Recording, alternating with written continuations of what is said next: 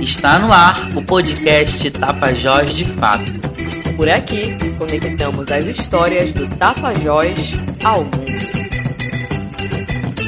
A data de 8 de novembro marca o Dia Mundial do Urbanismo e foi instituída pela Organização das Nações Unidas, a ONU, em 1949. Neste episódio, vamos trazer uma abordagem sobre o urbanismo na Amazônia, a partir das vozes de especialistas no assunto. Trazendo uma fala sobre urbanismo na Amazônia, vamos ouvir Ana Cláudia Cardoso, professora da UFPA, graduada em Arquitetura e Urbanismo, mestre em Planejamento Urbano e PhD em Arquitetura. Eu queria destacar que o urbanismo, como campo disciplinar, ele se constituiu, se consolidou por volta de 1850, a partir de ações que ficaram muito famosas né, em Paris, em Barcelona, áreas que tinham uma elevada aderência a essa, esse modo de produção capitalista industrial, né, onde é, se criava uma nova maneira de viver nas cidades, inclusive com um crescimento muito grande e tal. Então, observemos que é uma situação muito diversa da nossa aqui na Amazônia, onde a gente nem tem uma base industrial, onde nós temos, ao contrário, um padrão de dispersão e não de, de, de aglomerações muito grandes, e onde a nossa população, por séculos, se não milênios, soube como fazer o manejo da biodiversidade e se relacionar com rios como se fossem a base logística né, natural e formas de vida numa condição, digamos assim, de, de integração plena. Né? Então, é tudo muito diferente e a gente aqui é, tem algumas cidades que requerem atenção em função de reproduzirem mais essa realidade da grande metrópole, né, como são as capitais, mas temos uma série de cidades é, de menor porte, mesmo a periferia das capitais, que é muito amazônida ainda. Então, a gente tem aqui na nossa região a necessidade de desenvolver repertório, reflexão, para que a gente consiga é, criar capacidade técnica né, para atender a condição peculiar que nós temos de viver em meio à água e ao verde. Contudo, a gente tem aqui, depois da integração da Amazônia, desde os anos 50 do século XX, uma situação que se sobrepõe, que se coloca como uma enorme disputa, então, uma lógica das rodovias, da, da utilização da terra como também uma mercadoria, e a gente encontra a partir daí processos de disputa e desterritorialização que também criaram uma situação de muito improviso nas nossas cidades, e naquela altura não havia política para as cidades, porque viam que a Amazônia era, era nos planos federais designada como uma área agrária e é, para extração de recursos naturais. Então, nós temos aqui uma produção de cidades pautada pelo improviso e por aquilo que é, é, o acordo local, muitas vezes não regulado, enfim. Então a gente ainda tem aqui que desenvolver protocolos próprios, criar capacidades é, no âmbito de toda a sociedade para que a gente compreenda que é, é possível aproveitar as modernizações, as mudanças tecnológicas, mas também é necessário respeitar as diversas formas de vida e a base material que sempre nos assistiu, que é isso que a gente chama de natureza ao redor. Né? Então aqui a gente tem esse desafio, essa inspiração, né? e a gente assim é, encerra e parabeniza os urbanistas. Quem traz reflexões sobre possíveis futuros para as cidades da Amazônia é a arquiteta e urbanista Tainara Gomes mestre e doutoranda pelo programa de pós-graduação em Arquitetura e Urbanismo da UFPA. Ela é ainda colaboradora da organização não governamental Laboratório da Cidade e do coletivo Cidade para Mulheres.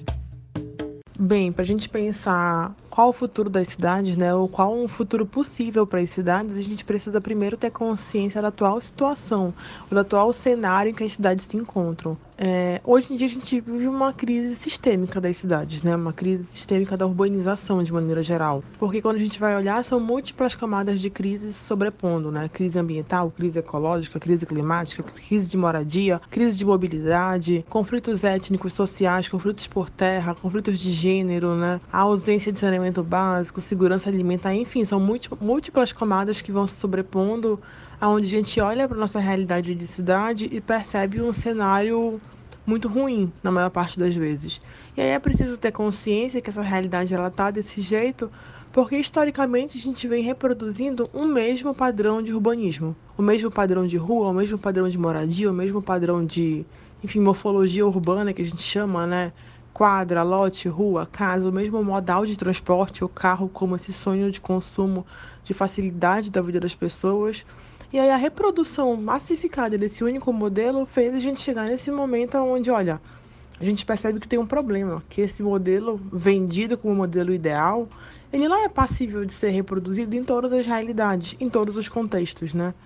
Então, para a gente começar a pensar um futuro possível para a cidade, começar a pensar soluções, a gente tem inclusive que desconstruir as soluções que nos são vendidas como possível, né? Porque muito se fala em cidade sustentável, cidade inteligente, e aí parece que a solução para a cidade do futuro, ela é uma solução tecnológica, uma solução high-tech. Quando essa solução high-tech que é vendida também, ela não é possível de ser massificada. Então, será que é só a tecnologia que vai de fato nos emancipar, nos empoderar e tornar o nosso modo de vida coletivo com uma melhor qualidade? Essa tecnologia ela vai ser acessível para todo mundo ou ela vai ser simplesmente acessível para países né, ricos? Essa patente vai ser quebrada? Então, será que a solução de fato é a solução do carro elétrico? É a solução tecnológica? Quando a gente vai desconstruindo, inclusive as alternativas que vão nos apresentando, a gente percebe que a solução para a cidade do futuro é, ela é muito mais simples do que a gente imagina.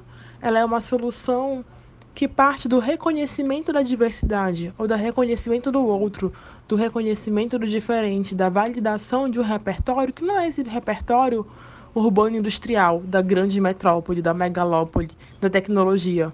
Ela é reconhecer a importância e o repertório das formas de ocupação, das espacialidades, das dinâmicas, por exemplo, de povos tradicionais, de povos originários que são muito mais sustentáveis, que são muito mais resilientes do que a grande metrópole, por exemplo. Então, quando a gente pensa em inovação, por exemplo, para pensar esse futuro da cidade, não quer dizer que a inovação nós vamos descartar a tecnologia, porque também ela é importante, só que ela tem que ser pensada na base de uma tecnologia social, que possa ser massificada, que possa ter aderência a outros contextos, a outras realidades, que possam empoderar e emancipar práticas cotidianas.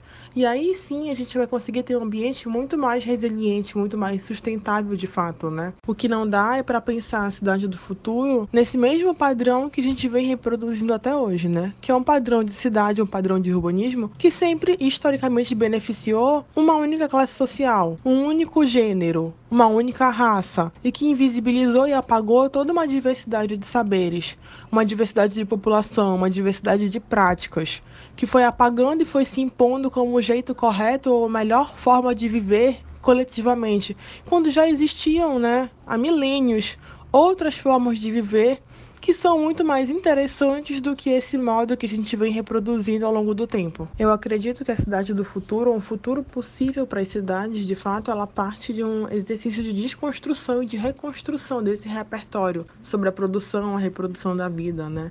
E assim a gente conseguir reparar ou superar esse atual cenário de crise sistêmica das cidades. São diversos os desafios na Amazônia e para falar sobre os relacionados à urbanização, ouviremos agora o arquiteto e urbanista Luiz Leite. Sobre esse tema, o qual já tive a oportunidade de realizar pesquisas e trabalhos, eu vejo como um tema complexo e necessário. A urbanização das cidades da Amazônia, como toda a Amazônia em si, estão sob uma enorme lupa né, devido às consequências das mudanças climáticas. Diversos países por aí estão reunidos e buscam soluções para manter a Amazônia em pé e viva. E nós estamos aqui, nós vivemos aqui, nós nascemos aqui, né? Qual o nosso papel? Seja numa visão mais curta ali do nosso bairro, da nossa cidade, ou até a complexidade envolvida nos limites fundiários, das reservas é, extrativistas, das reservas das florestas e das terras indígenas, né? Como tudo deve ser interligado e funcionar como um conjunto devido às consequências das mudanças climáticas Diversos países se reúnem para buscar soluções para manter a Amazônia em pé e viva. E nós estamos aqui, nascemos aqui, vivemos aqui. Qual que é o nosso papel, né? Seja numa visão mais curta do nosso bairro, da nossa cidade, ou até a complexidade envolvida nos limites fundiários das reservas e terras indígenas. é, como tudo deve ser interligado e funcionar em conjunto para que a Amazônia como um todo se desenvolva de maneira sustentável e resiliente. Se botarmos em, na perspectiva menor da nossa cidade, no caso Santarém, Pará, como que a nossa população vive, né? Quais são os impactos ambientais causados pelas, pelas demandas sociais? É, por exemplo, essa semana estão ocorrendo os novos mapeamentos das áreas de risco da nossa cidade. Foi a, o tema do meu trabalho de pesquisa e é nessa, nessa situação que acontece as áreas onde as populações vivem de maneira irregular ou em habitações com terrenos com um eminente perigo, seja na beira de morros, em costas, é, em áreas de várzea. E essa população é caracterizada pela classe social mais pobre. Então, quem tomou essa decisão deles morarem ali, de estar sobre o perigo, né? Com certeza foi uma necessidade é o único espaço social que foi disponibilizado para essa população. Então vão surgindo novas invasões e bairros distantes que não têm a infraestrutura ou os recursos básicos de tratamento de esgoto e fornecimento de água, transporte público, segurança e por aí vai. E na minha concepção não existe uma fórmula de cidade sustentável a se seguir.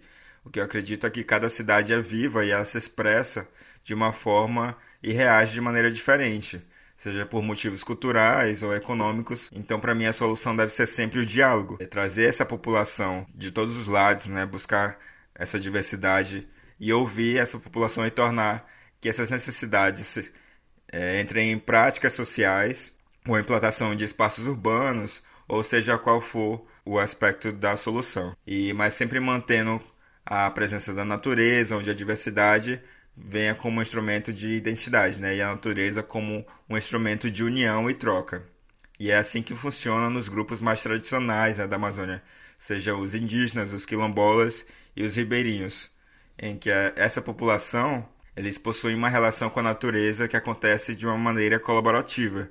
Existe uma troca e um equilíbrio definido até pela própria natureza. Então essa população eles respeitam a natureza e não invadem de uma maneira agressiva a natureza. Eles conseguem viver nesse meio ambiente sem danificar de uma maneira que seja irreversível, que cause danos até a própria maneira de viver delas. E na Amazônia, se a gente for pensar bem, o urbano não está limitado somente ao asfalto, né? Nossos rios são caminhos diários para uma grande parte da população e é um elemento único da nossa região. É, como que essa massa de pessoas conseguem é, manter a sua habitação ribeirinha lá distante, isolada, e ainda assim participar da cidade, participar da economia, produzir uma agricultura familiar e levar para a cidade, onde essa, esse alimento, esse produto vai chegar na casa de toda a população, né?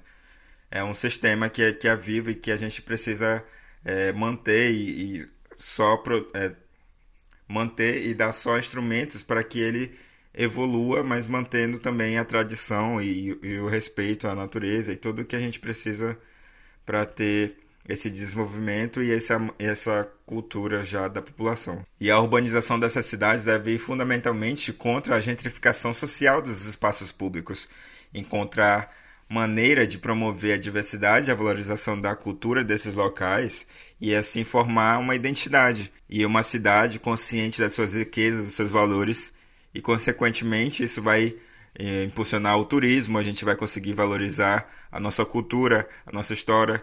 E, e assim a gente faz um espaço, uma cidade mais rica, com pessoas mais orgulhosas de viver nessa cidade.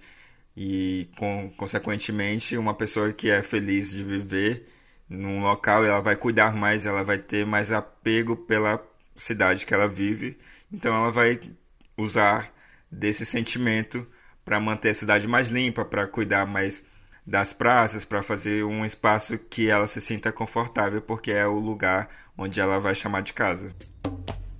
Sabendo dos desafios para cidades melhores na Amazônia, é preciso refletir sobre o urbanismo, entendendo e contribuindo também para construir ambientes urbanos mais saudáveis. E aí, gostou do episódio de hoje? Compartilhe com quem você gosta. Siga e marque a gente nas redes sociais. Facebook, Twitter e Instagram, arroba Tapajós de Fato.